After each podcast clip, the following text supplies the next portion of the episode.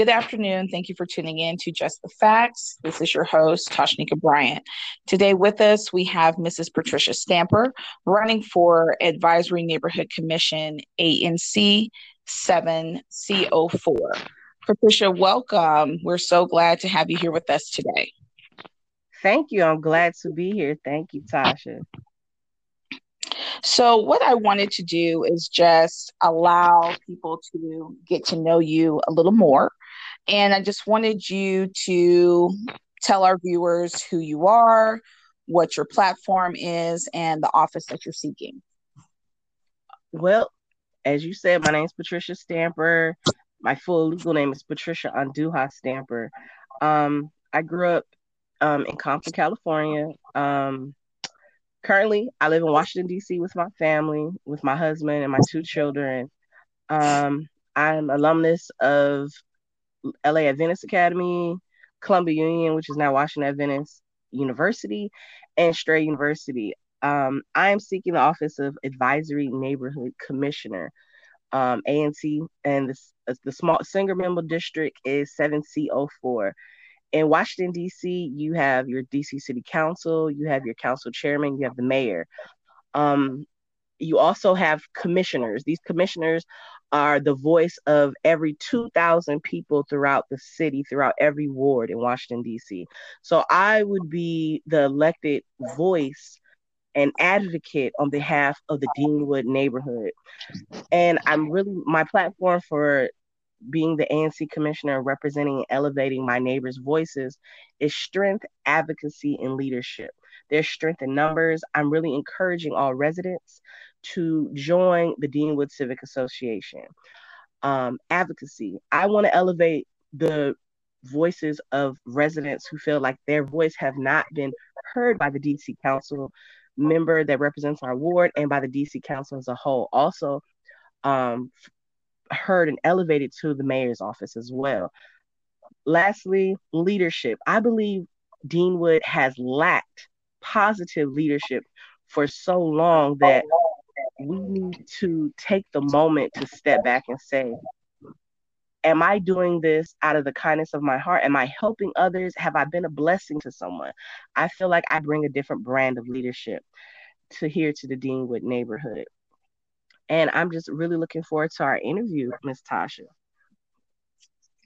Well, that's awesome. Um, it's great to hear um, what your vision and your plan is for your community.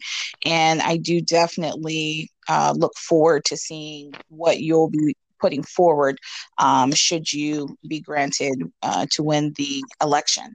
Um, so I wanted to move forward here and just wanted to know what really drives your passion for your community, for education? What what drives that? Well, um, I graduated from Adventist Academy, and the our mantra was Christian character builders. I was um, I was raised in foster care. I was a ward of the state from the time from birth because my mother had a uh, come to find out she had a cock. She was disabled. She couldn't take care of me, so I was in the care of the state of California um, I was lucky enough to be placed in a family. Um, Linda Monroe was my legal guardian. She raised me um, with Adventist education values, and she also helped so many people in a very quiet manner. Um, I received a lot of help from the Philadelphia Seventh Adventist Church. We had a very, um, our mantra was the Church of Brotherly Love. We helped any and everyone who expressed the need.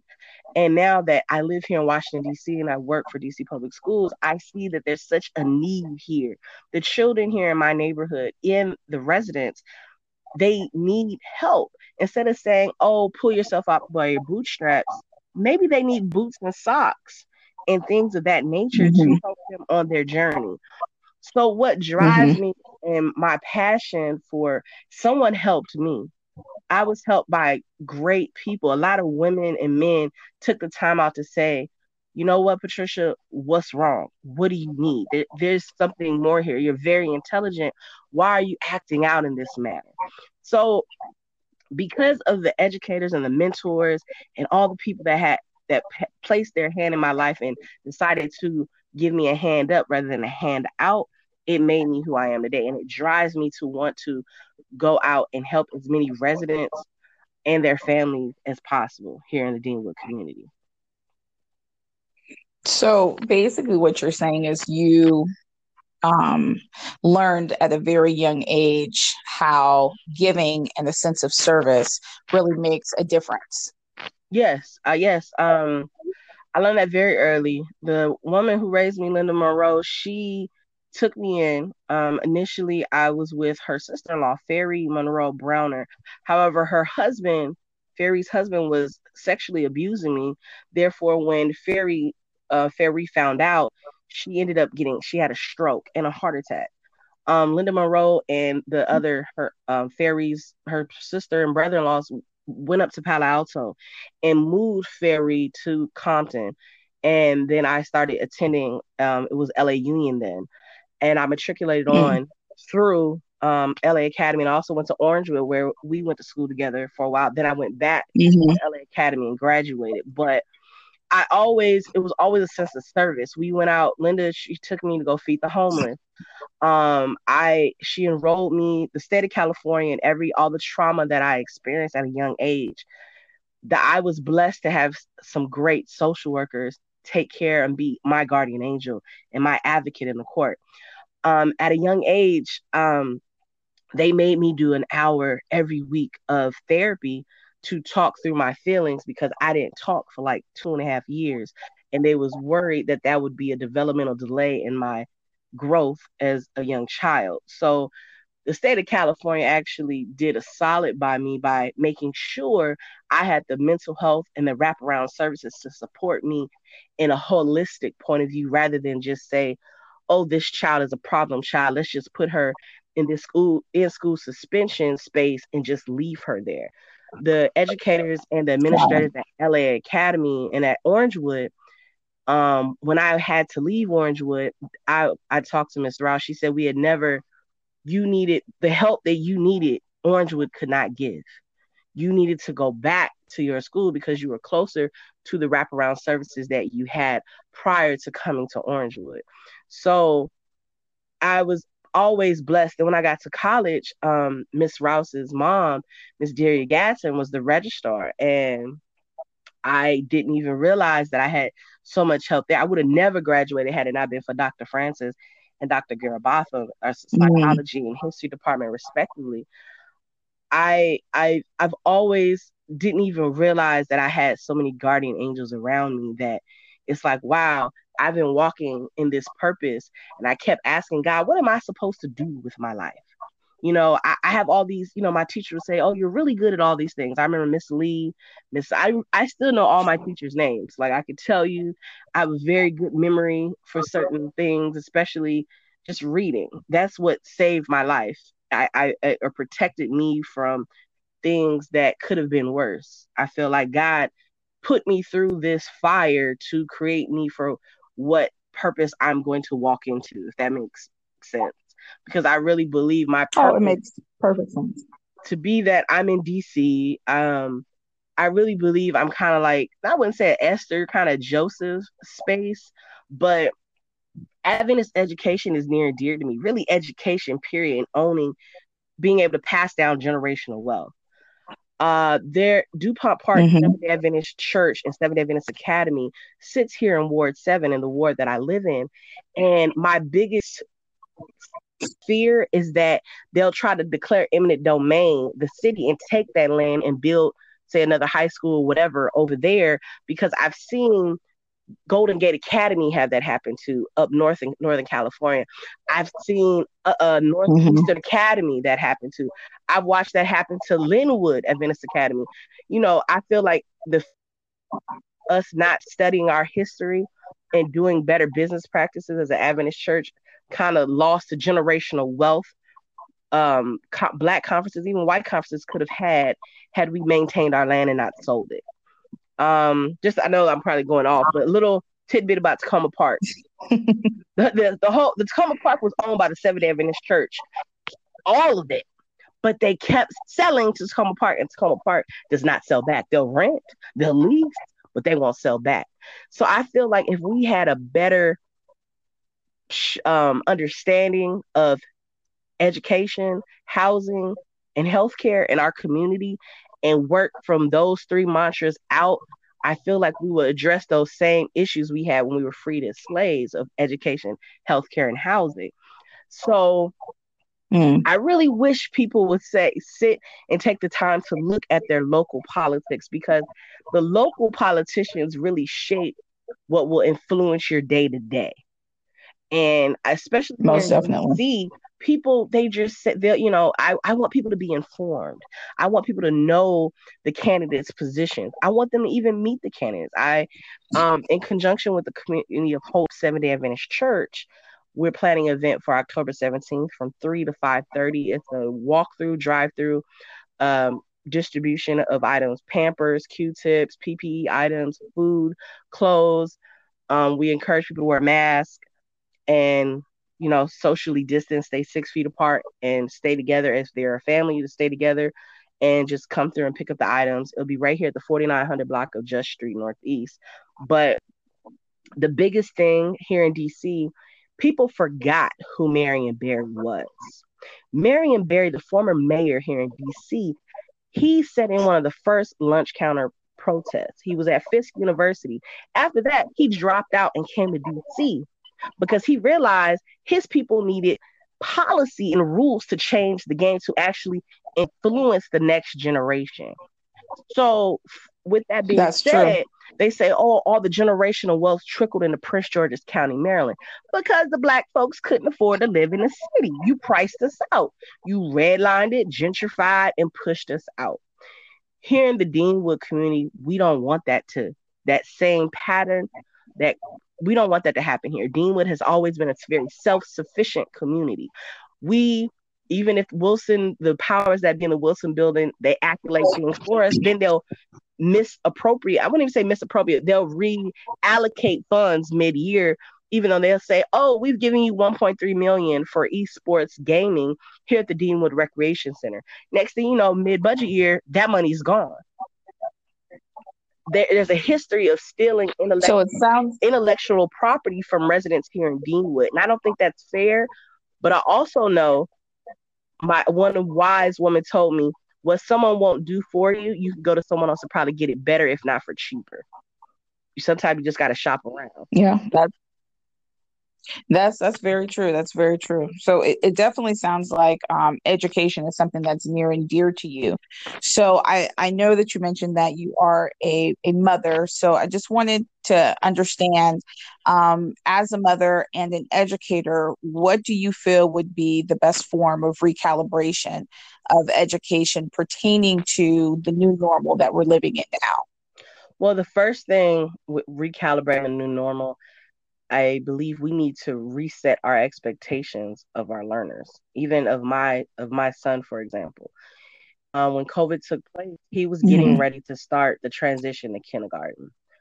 Um, he was very devastated that couldn't happen. It, it changed on a like one day he was in school, the next day he wasn't. I believe that all teachers, if they're certified to loop with their kids to the next grade, they need to they should have looped. I know at my school was offered that loop. So basically, if I taught this child in pre K three, I would be a pre K four teacher now follow my kids ahead.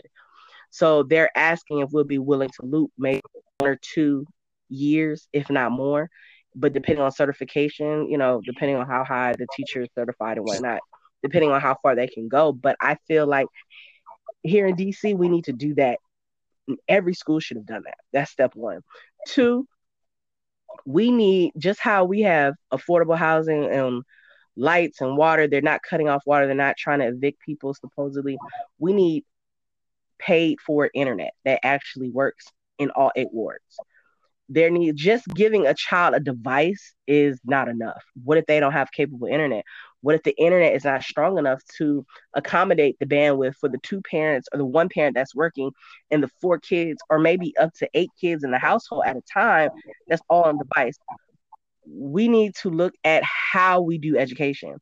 I believe the educational, the the old school, old way of thinking is gone because the pod concept can work and the hybrid pod model could work, but you would have to have a social structure that would change the working hours of parents or it give parents stipends to pay someone to help care for their children. I know I'm supporting uh, Mr. Valentine, who's running for State Board of Education at large, and one of the things he he his biggest thing is fully funded futures. If it's not in the budget, the city isn't doing it. Then you got to make sure they don't move the money.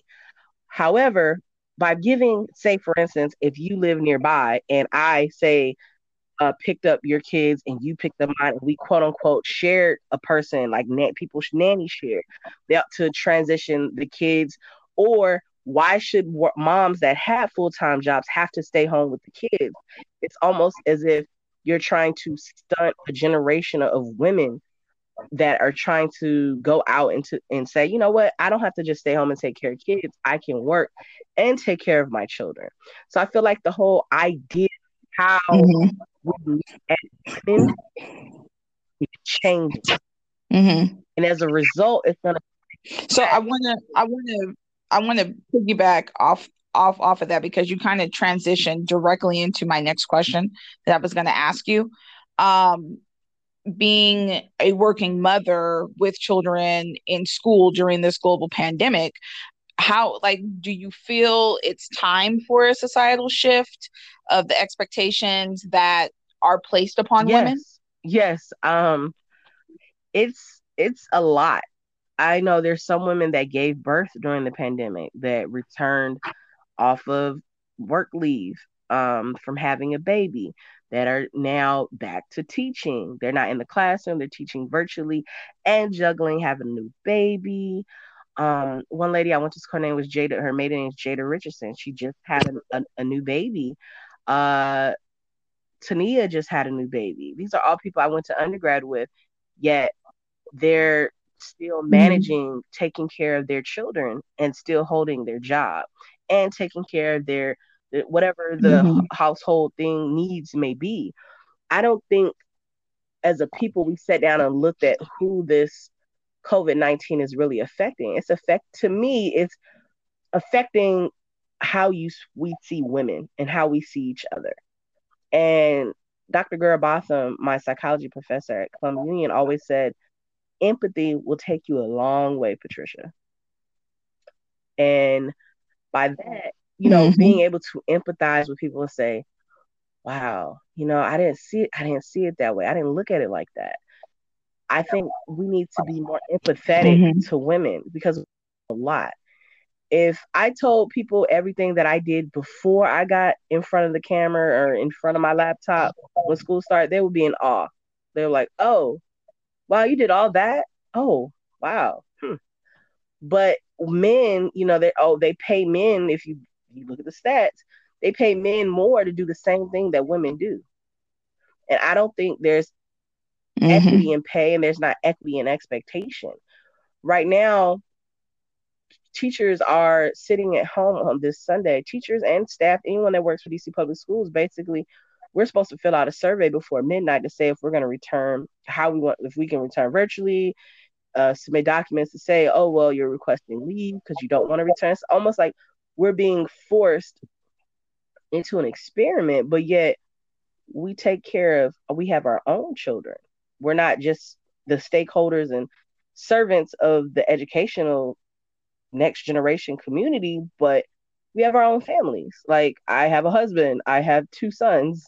I would like to be able to see them and be okay. I don't want to worry about my health and be paranoid at work. Um, I it's very frustrating to see that the some of these schools that are saying they're reopening, oh, it's just this. Oh, you should just trust us. Trust you? Really? But I couldn't even trust you to come take out the trash on a regular basis or sanitize the room or sweep or vacuum carpets. But you want me to trust you with actually making sure this HVAC system is up to date, that these windows actually open for ventilation? You want me to trust you? Mm-hmm. No,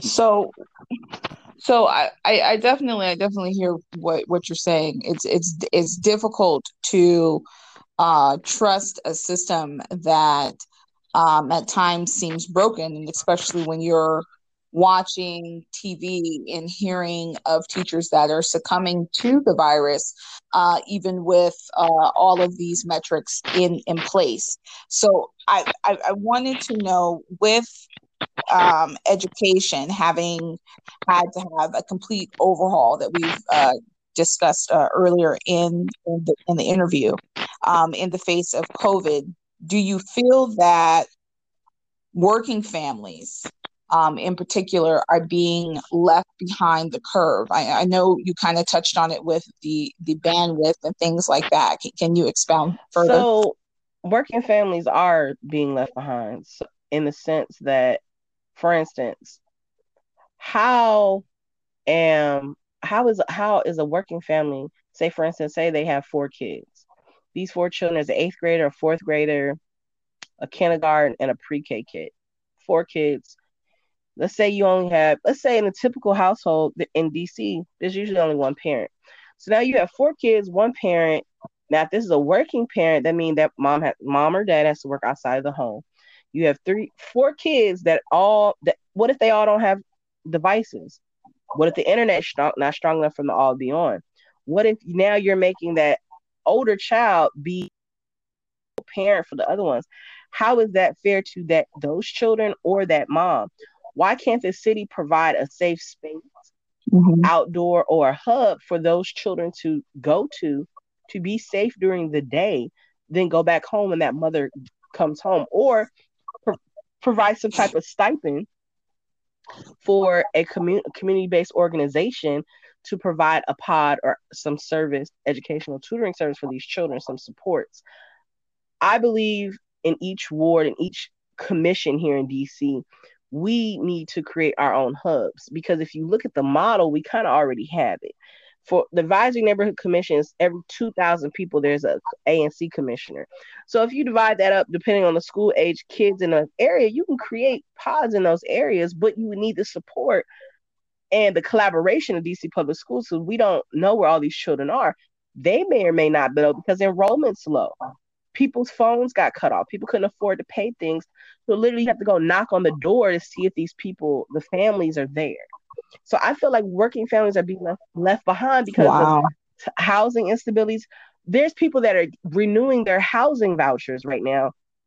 And the landlords and the leasing agents are getting them to sign things to basically sign away their rights to being evicted when the moratorium is up.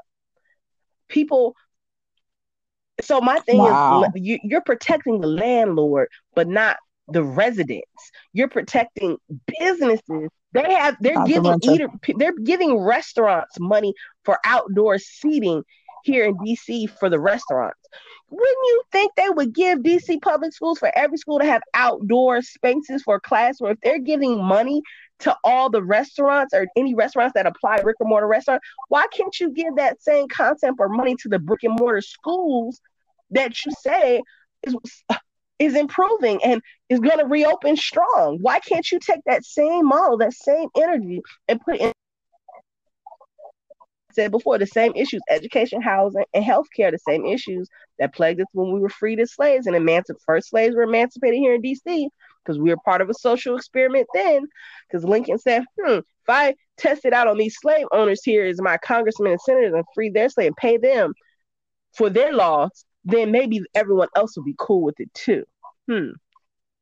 No, we're not. I'm not cool with it. Why can't you paint pay? So, why can't that same concept? You do outdoor school and you make sure you fortify outdoor classrooms. That would, to me, would make you have you have all these MPD officers getting overtime for protests. If uh, doing their First Amendment right protest, take that same energy and protect the kids in the outdoor spaces in, in east of the river and north of the park as they learn outside.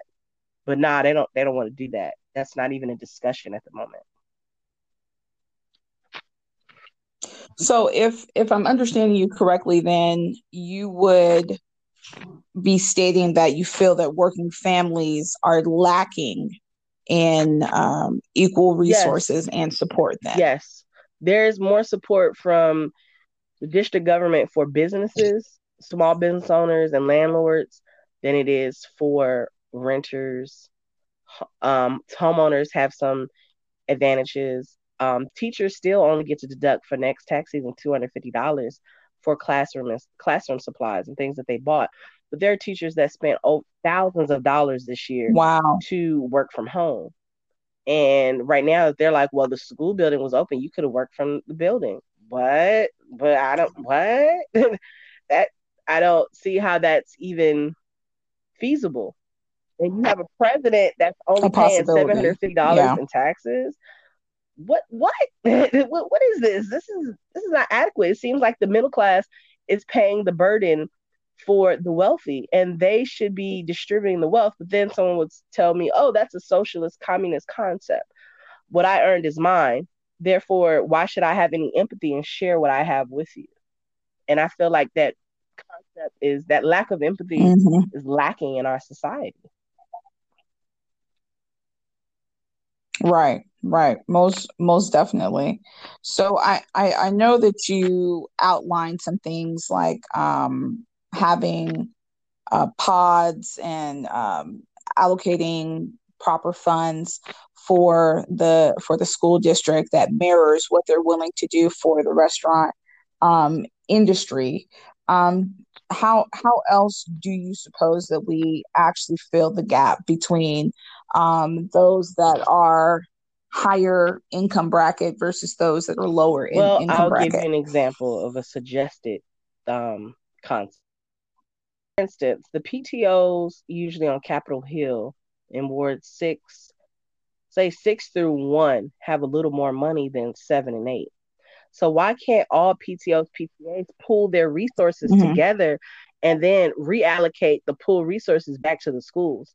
So if one school may need more financial assistance to get a program or say la- laundry services in the schools, they put washers and dryers and places for kids to come and get their hair done because at Miner Elementary School, we have a high homeless special ed population.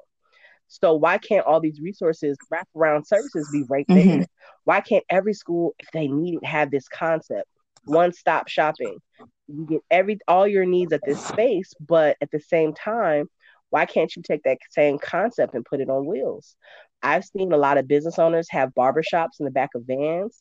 I've seen them the uh, barbershops in the back of mobile um, vans because of COVID, we're looking at things from are they airborne? Are there aerosols in the air? Okay, fine. That's understandable.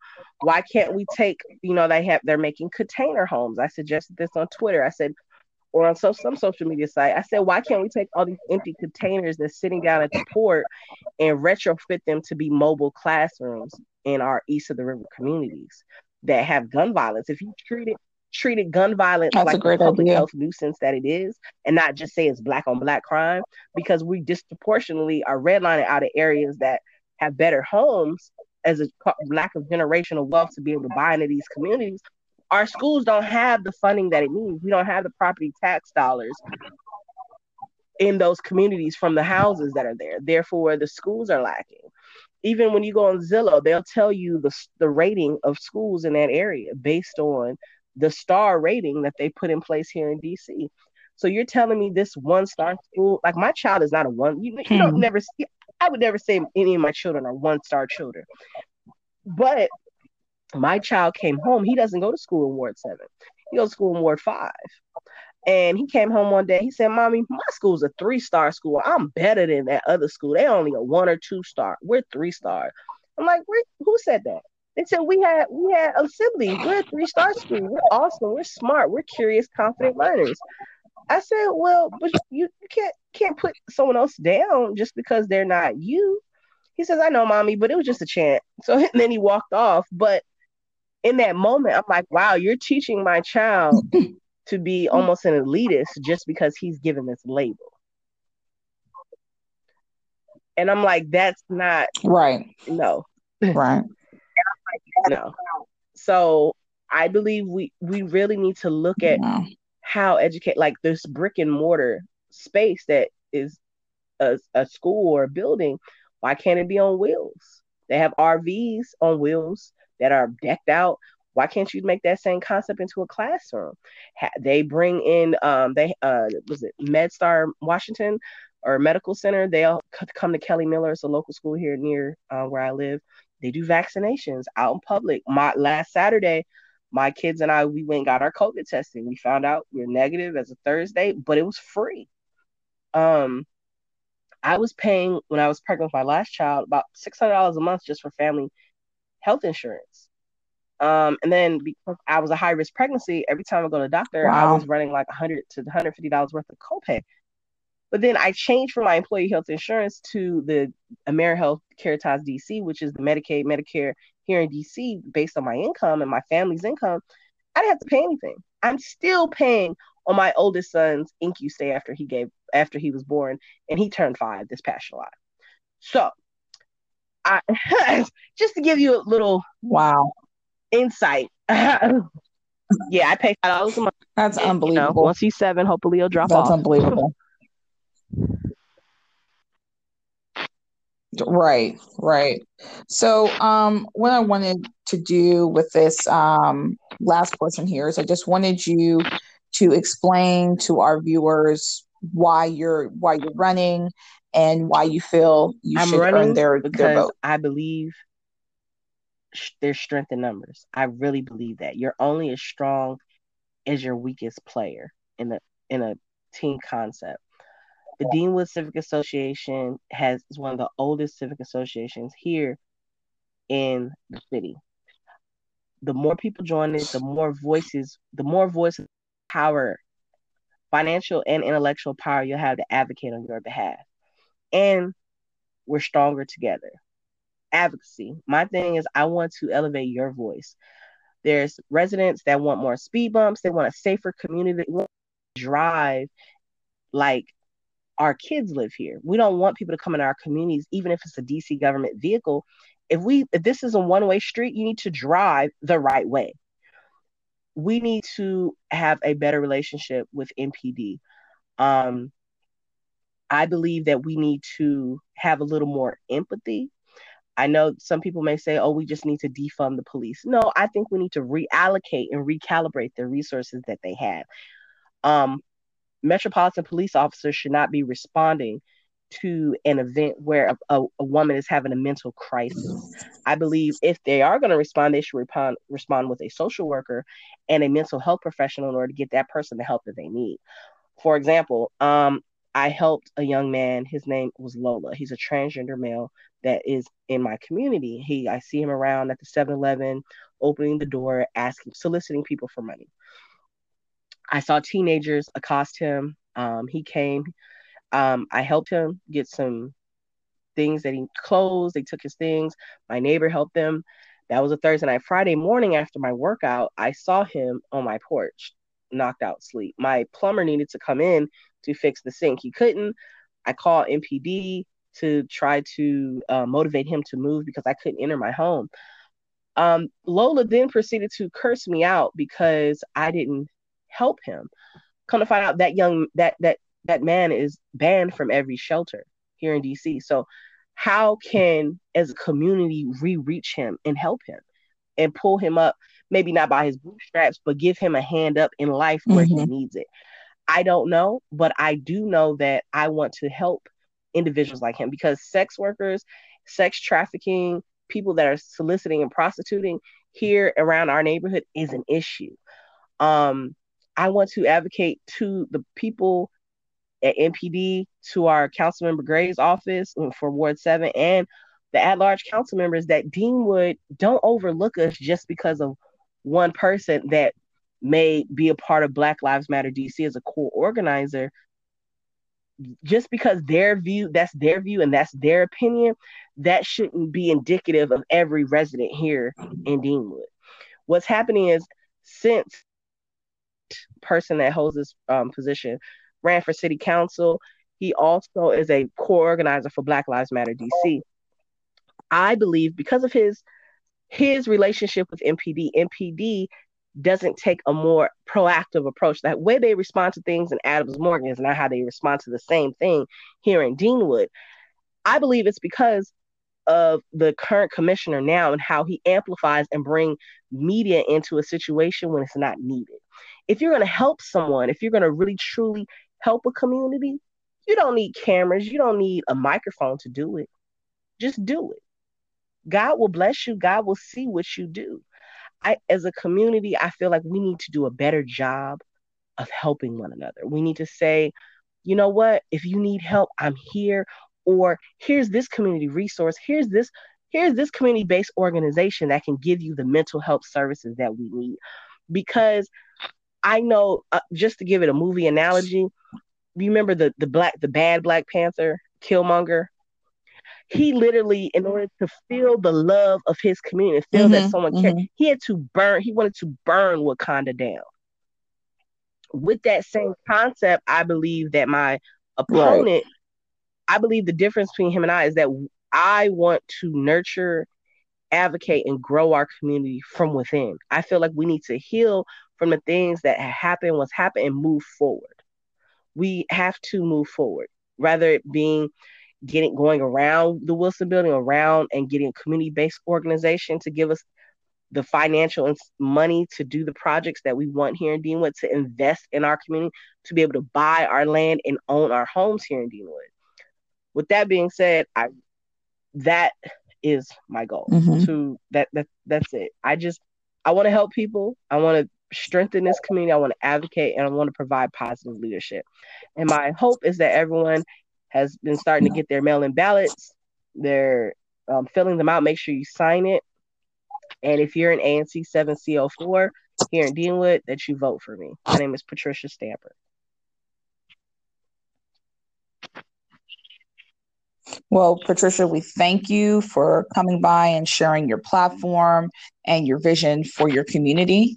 And we hope uh, this is the first of many interviews we'll be able to conduct with you. And we wish you much success as you move forward uh, with your campaign. So thank you for stopping by. This is uh, Tashanika Bryant for Just the Facts.